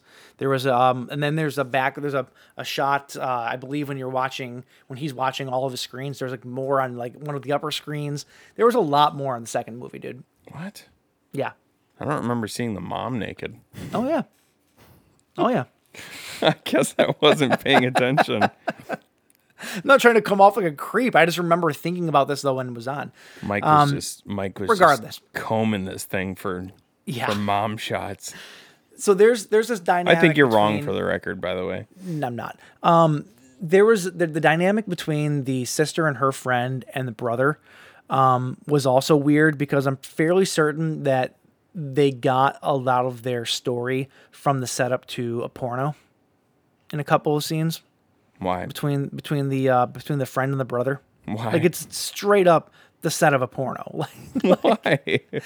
she's like she's like um she's like oh you, uh, what did she say to him she's like she's like uh oh i'm not getting laid this weekend she's like oh yeah well maybe you're not and then she looks at the brother and then the girl was like literally like sits down in her bikini next to the brother at one point in time but like she's just being like, it was like the, it was the setup to a fucking porno like They were you've seen it a thousand times Well, yeah, I mean that's that's how that's how sex works, you know. You start flirting with each other, and then suddenly you're having sex. I feel like these are the movies that we need to watch together because if I would have said that at the time that I was thinking of, you would have been like, "Oh yeah, I've seen that documentary." you absolutely would have. I guess I just like uh, coming from the point of view where I used to flirt with my sister's friends. It's not that crazy of a thing for me for uh, of the idea of uh, of sister's friend and a brother flirting with each other. It's no, no, no. It's not. It wasn't even flirty though. It was like the the, the scenes that I'm, the the scenes that I'm talking about were like um. Oh, fuck, I don't know. Like whatever. Like when they're outside smoking weed or whatever. Like like she's coming out there and it was like it was just. I was expecting sexy saxophone to start playing, like every time they were on, on the screen. like I just, I just expected. That's all. They kept talking about him like he was a kid too, and I was like, he looks like he's the same age as them. Within a year or two, maybe. Yeah. yeah. Like Yeah, what? Absolutely. Like if they wanted to drive the point home that uh, the sister thought it was weird for the friend to be flirting with him, they should have made him younger and also not smoking weed. You know, like he just he seemed like an More older innocent. Yeah, he seemed like an older. He seemed like he was the exact same age as them. I didn't think it was weird. Also, they Um, know they know how to stretch out a bottle of vodka. they really do. they had like a little like a little uh like thermos full of vodka and they made it stretch for an entire week. I was pretty impressed. that would have been gone in 30 minutes if, if, if that was me and you. it absolutely would have been. It's like, they, it's like at one point in time, she's like, Do you have a mixer for this? I'm like, Fucking water. Just put some water in it. just dumb it down. You can down that. It's just vodka. Come on. Amateur hour over here. Got a lot to learn, kid. Jeez. um, we didn't. I we didn't really talk too much. So the this this family is they're they're staying at this property, and it's kind of like an Airbnb type thing. Um, and uh, so it's the same house that the couple in the beginning of the movie were in, right? Yes. So the way that Gerald, so Gerald ends up with um, two women down in a bunker in this movie, and it was kind of the whole beginning of the movie was really strange because he there's the couple in the house. He goes into the house and he's doing his normal creepy Gerald thing, tampering with the cameras and stuff, and then he finds her keys, goes back to his place, copies the key because he has a freaking thing where he can copy keys right in his house. Called a grinder. a grinder, a key grinder. I mean, you you can go to Home Depot and have somebody He else also- do it for you. He also probably has a Grindr account, is my guess, but that's that's neither here nor there. It's neither here nor there. um, and he and he goes. It's they never really explain. Was that girl the other girl's roommate from the beginning of the movie or something? What key did he copy? He takes he takes the uh, the little frog keychain right Yeah. from the blonde girl with the curly hair. Mm-hmm.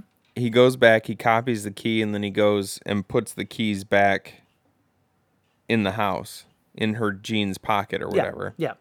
And then that's the last you see of that couple. You don't see them. But then it cuts to uh so they were talking about going somewhere else. They were supposed to go home, but they ended up traveling somewhere else. So you don't see them anymore. So you just assume they went and traveled somewhere else, right? Then it cuts to him breaking into an apartment somewhere. And you see a picture of the blonde girl, like up on the mantle. So you assume it's her place, but then this brunette girl walks in with a Rottweiler and he attacks her and ends up taking her. So that was Yeah. that girl's roommate or something, I, I Something, guess. yeah, it- that's what it's you're not saying. Like they really don't well. explain it at all. No, it, it's really not. Um, so this this girl, I will refer to her as the sporty girl from here on out. she, I don't know she she- was rather sporty. She's rather, rather sporty. Um, she's um the smartest person to a point in this entire movie because she's the first one that realizes what I was saying before. He's an old man. You can overpower him. Like this, this, this is not rocket science, you know? Claire, so she's down in this bunker with Claire. Claire's been there for seemingly 12 years. And Claire has just basically become like a puppy dog to Yeah. Gerald. Like Right. she just does whatever he wants, doesn't make a fuss because she knows that the food comes down, the water comes down. They get taken out to get a bath every now and then. She doesn't want to disrupt that. She has given up and has fully accepted that this is her life now. Uh-huh. And there's been other girls, according to her, that have been down there. They've tried to escape, and Gerald kills them. Basically, they don't come Makes back. her dig the graves. Exactly. So, sporty girl though, she's like, "Fuck that! I'm not dying down here." So she like she MacGyver's some spikes. Uh, what, what what does she shave the spikes with? Because she doesn't have a knife. How does she? She was she was uh she was grinding them on the concrete floor. Okay, okay. So she was basically just yeah, okay. So she makes she makes basically these daggers out of uh, the legs of a chair that, were, that was down there, and at the first time that she is brought up to get a bath, she stabs uh, Gerald in the stomach, like shivs him a couple of times, and then runs. Gerald doesn't have a speck of blood on his shirts or or anything on his body for the it's like that scene could have been removed and you would never know that he was shivved multiple times in the stomach. Uh-huh. Ever. And you see him without a shirt later on. And there's nothing. it's like this this is kind of the things I was talking about where it's like come on, like Oh, you do you follow do your own rules. Yeah, yeah. follow your rules because you just completely wiped the the, the slate of that basically. Uh-huh. Not to Um, mention he's wearing the same clothes throughout the entire movie. Yes. So Yes. you know, dude, dude got run over by a friggin' moving van at the end of the movie, and he walks away with like a, a bruised eye and he, he has a crutch. Like, Well, this guy's a superhero. who hasn't been run over by a moving van? Fair. I mean- but this guy's like a superhero though. You can't kill him. You can't like he's fr- the, the the most badass frail old man I've ever seen in my life. Um, but yeah, so she ends up though getting getting her fucking shit wrecked by a shotgun, which was a pretty cool scene actually. They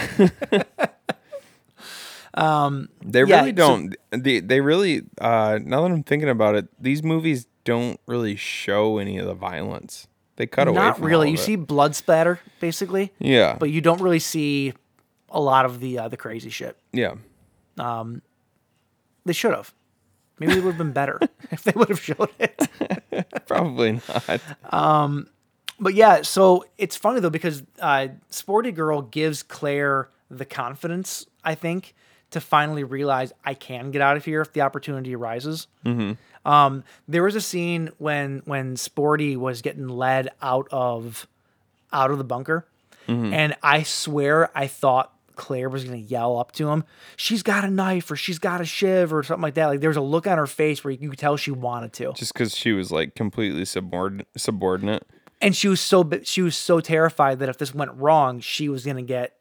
It was gonna get taken. She would Um, obviously Sporty would die, um. but then Claire's life would be a living hell afterwards. Right. Like you could tell, like she, I was waiting for her to yell up and ruin it. And I was like, "Don't you fucking do it! Don't you fucking do it!" And she didn't, thank God. But um, but then but then Sporty deserved her death. Fucking horror movie trope 101. When you stab the guy and he falls to the ground, fucking kill him. He didn't fall though. He uh he was He hurt. didn't. She she stabbed him twice, and he just kind of like stepped back a few steps, and then she Then- she took off running. So he's obviously hurt though. Finish the fucking job. You have sharp pointy sticks, stab him in the fucking throat or something. Like kill Yeah. him. Make sure he's dead. Don't just run away. Yeah, but he's crazy Like it's the same thing in strong. every fucking horror movie, and it drives me nuts. These people are so stupid. He's crazy strong though. Well, or you know, like when she finally makes it out to the garage and locks herself in the garage, Mm-hmm. And then he starts to try and carbon monoxide her out of there. yeah. Uh, Go out the other door. You know he's outside by the garage door. Go out the door that you just barricaded. Yeah. Go out that door, or at the very least, when you hit the door to open the garage door, you know he's going to be waiting there for you. Yeah. So duck off to the side with your axe. Instead, she Or- stands right in the middle of the door. My yeah, like like, like a deer in headlights waiting, Yeah. holding the axe really high. There's no way that she could have gotten you know good swingage out of that axe. Like what I was thinking, it's like as the door is opening, you know he's going to be standing there. Fucking take out his ankles Yeah. with the axe. Like take Yeah. him out at the legs. yeah. You there's there's so many different things that she could have done, and she whatever. Neither here nor there. But like, it's just it just bothered the hell out of me because like there's so there's I felt like there was so many easy ways for the people in this these movies to get away from the situation, and then none of them can figure out how to do it. Well, it's like in the It's first. frustrating. It was like in the first movie when uh when Gerald cuts the power to the house, and then Ryan is running around. Ryan is running around the house, knowing that Gerald is in the house. He's running around with a flashlight, yelling. It's like, dude, that's not how you do it. You you turn off the flashlight, you grab a weapon, you hunker down in the shadows, and then you wait for the guy to walk by, and then you jump out of the shadows and you kill him. exactly, It's simple. exactly. It's simple. Um, so be one of the things that we we have to talk about is is the role of the kid, the role of Junior. So Junior gets suspicious of Gerald because he intercepts a package that shows like all the spy equipment, you know, the the cam new cameras for the houses and all that kind of stuff. Yeah. And he ends up sneaking to the back of Gerald's van and and going to his his clubhouse or whatever you want to call it, where all of his screens are set up and all that kind of stuff, his home base. And uh, the kid ends up finding out what he's doing, calls nine one one and this and that. Um, he ends up he ends up freeing Claire, who is his mother at that point. Not They at that not- point. At well, every well, point. they don't they don't realize it though. Like Yeah. neither one of them realize who is who. Um, and I I I thought that I'm like I'm watching this. I'm like, I really wish they would have introduced the storyline more than 20 minutes before the end of the fucking movie because they gave it no time to develop, like well, whatsoever. there's also there's also supposed to be a 15 cameras. You know, so that might be that might be something that they explore even more because they kind of set this kid up, despite the fact that he called 911 and everything. Mm-hmm. They also set it up. There was a there was a point in time where he sat in front of all those monitors and watched that family.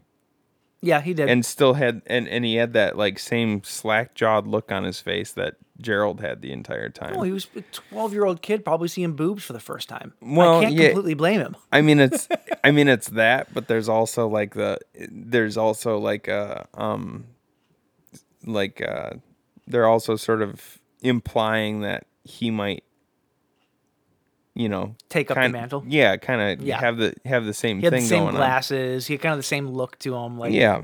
they definitely. I, I did notice that he kind of like took after Gerald a little bit. Yeah. Um, so But yeah, I don't know. I just think I just wish though that like there like there was the, there was the whole storyline about the people from the internet coming to kidnap the uh, the two girls. There's a whole this whole other story that takes That place happened. in the dark web. That And happened it's in all the so last fast. 20 minutes of the Yeah, movie. it all just yeah. Where was this the whole first half of the movie that was just the same fucking repeat of the first movie? Where was all of this stuff then? Mm-hmm. It was like they tried to cram so many different stories into, and this is the same problem with the first movie. There was just way too much going on in both of these movies for Yeah. them to actually work the way they should have Yeah. in in both movies. Um, what did you like better? Did you like the first movie better or the second movie? Because they were both enjoyable, I suppose, on on certain levels. Yeah. Um I think I liked I think I liked the first movie better. I don't know though.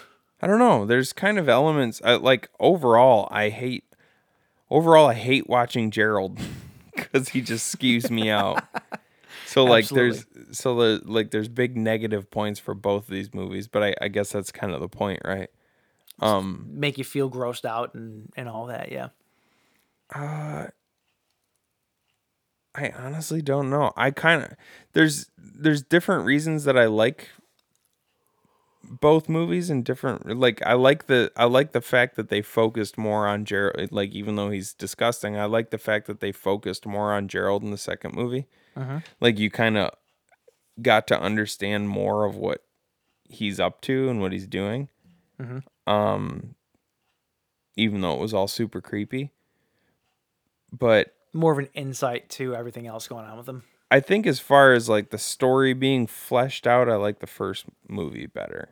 Just because Okay. the second movie, the second movie wanted to do too much with the small amount of time that it was able. I do it with. I actually think that I like the second movie better only because the characters and not even the characters of the family, the character the, the the family characters were throwaway to me. It was it was the Junior, it was the dark web stuff, it Mm-hmm. was the um the the kidnapping stuff. There was there was more um more to chew on, I think a little bit in the second movie. Like just more interesting plot points. I don't think that any of them were handled properly Yeah. but I think that it was it was enough to make me prefer it just because there was more going on.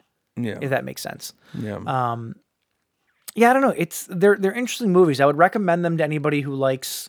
I mean, there's definitely a market for these kind of movies. The kind of movies that make you feel kind of weird and skeeved out and Yeah. like uncomfortable. There's definitely a market for it. Like I said, the people that liked got a kick out of the human centipede movies would probably get a kick out of these out of these movies mm-hmm. because they're just weird enough and they're just uncomfortable and dirty enough to where it's just like ugh. yeah. you watch them for that reason um and and then that's that but uh yeah i don't know i um i wouldn't recommend these movies to everybody No. definitely not um this is not sunday at the in-laws kind of a movie you put on that, that might that might end poorly But uh but you can find them both on Prime. So if you're curious about them True. and you have Prime then you can uh you can watch them for free. So absolutely if it if it sounds like it I, this might not be up anybody's alley really but if it's if it's at least like alley adjacent for you then Mm-hmm. i would say check them out yeah and if you're and like i said if you're thinking about becoming a voyeur just watch these movies oh yeah gerald's Just got watch some these. Save gerald's got yourself some some jail very, time. You'll be good to very useful tips gross oh gross all right All right, James. So here's the deal. Usually, this is the part in the show and the part in the month when we would be picking ahead of time for the entire next month coming up. However, that ain't fucking happening. Not this month, nope at least. because we're throwing you a curveball what? There, um, yeah, there's been some shows that we've been meaning to get to. There's been some movies we've been meaning to watch. There's been some stuff we want to finish up. We got some holidays coming up. And in order to kind of check all these things off our list, I think we're going to go back to for the foreseeable future. I think that we're going to intentionally plan our months instead of randomly pick them. Might do a random pick here and there every now and then, Sure. you know, just for funsies. But um, but yeah, we're still going to do the entire uh, entire month ahead of time. So I'll still put the graphic up so everyone knows what we're doing. But um, yeah, we're gonna we're gonna actually put some thought into what we're doing now because like like like you were mentioning off air, like the, we both really want to watch a movie like Psycho Goreman. You know, yeah sooner rather than later because it's hot right now and we could use the plays. it's hot hot hot But um, just stuff like that though. So we're gonna change it up a little bit, and um, yeah, that's all there is to it. That's all there is to it. You're just gonna have to deal with it because it's Deal with it, suckers. It's our show, you bitches. For all you 10 people that listen to the show, deal with it. Yeah. Talking to you, Josh, who listens to our show 10 times. All ten of you. Anyway, though, uh, yeah. Yeah. so so uh, that's it for this week. You will That's just all you, shabloo. you'll just have to deal with the mystery until next week. Um, in the meantime, if you want to find us on social media, you can find us on Instagram, Facebook, and SoundCloud at the Buzzed Podcast. You can also find us on Twitter at the Buzzedkill PC. You can find us on all major streaming services. Clearly, you've already found us, so please tell a friend. You know, Tell somebody, 10, somebody, tell ten friends, tell ten friends, 10, 10 of your most fucked up friends, because or those just that's or just tell one friend ten times. ooh that too, yeah. But make sure like they're like your most fucked up friends, because that's kind of our that's kind of our fan base. Yeah. our base of the, the you know the misfits, the the fucked up kids. The people who like to watch other people take a dump. Yeah, yes. If you have any friends that you know that's part of their deal, That's our they would love us. demographic. All right. We, well, we call we call all of our friends our dumpers. Those are our that's our, name for them. our dump chums. All right. Well, until next week then. Cheers, Mikey. Cheers, sir. All right, bud. We'll see you. Have a good night.